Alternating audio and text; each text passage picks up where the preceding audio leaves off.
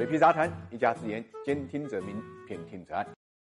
理财魔方倡导科学投资基金，为每一个用户量身定制基金投资组合，涵盖股票、债券、大宗商品、海外 QD 基金等等，可以满足中高净值人士的资产配置需求。理财魔方拥有证监会颁发的基金销售牌照，合法合规。大家可以在各大应用商店下载理财魔方 APP 体验一下。谁都知道天下没有免费的午餐，但是呢，实际上巴菲特的午餐呢，去向呢就是慈善公益。他拍下来的钱基本上都是捐给了格莱德基金会。这个基金会的主要慈善项目呢，就是提供贫困老百姓的免费午餐。所以，越是免费的东西越贵，这句话是有道理的。那么这一次巴菲特的午餐拍出的价格是多少呢？四百五十六万七千八百八十八。这个数字啊，看上去是非常吉祥。其实看到这个数字的时候，我就想，这个数字应该是一个中国人拍的。事实上证明，拍下巴菲特午餐而且翻了倍的价格的出价人又是一个中国人。这个中国人的名字呢，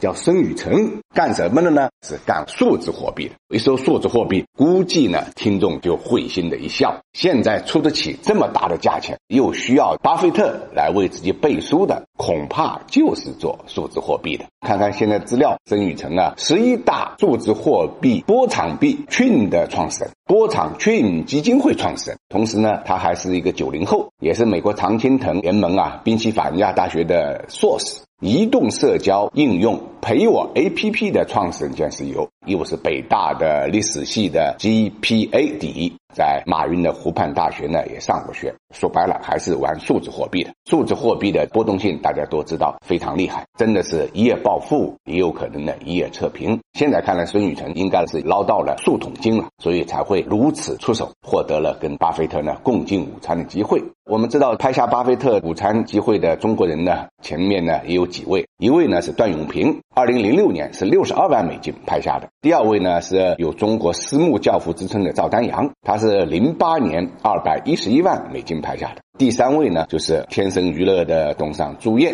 是二零一五年呢二百三十四点五七万美金拍下的。现在到了孙宇晨这边呢，已经翻了倍了。往往啊，不计成本拍巴菲特午餐的呢，基本上就是中国人，因为诉求特别明确，所以呢，出手也就格外大方。因为跟巴菲特吃饭呢，的确是一个巨型的广告。不光是中国人了，全世界的目光都会在此刻汇聚到那个餐厅，汇聚到跟巴菲特一起吃饭的人。那么，这个人跟巴菲特说了什么，或者巴菲特跟他说了什么，无意之中呢，都是最有传播力的。所以，从广告价值来讲，的确是不错的。但是，我们也知道，功利性太强的这种所谓的聚餐呢，后果啊也很难预料。在我们印象中间，赵丹阳吃饭的时候呢，有意无意的就在那里问他投资的几个香港的股票，一定程度上对股价的波动就构成了影响。怎么做道德的评判，我们也不好下结论。那么，搞数字货币的孙宇晨，结果会怎么样呢？是会借着巴菲特帮助他再上一层，直上云霄，还是说，也就是昙花一现，成为过眼烟云？恐怕得用时间才能来验证。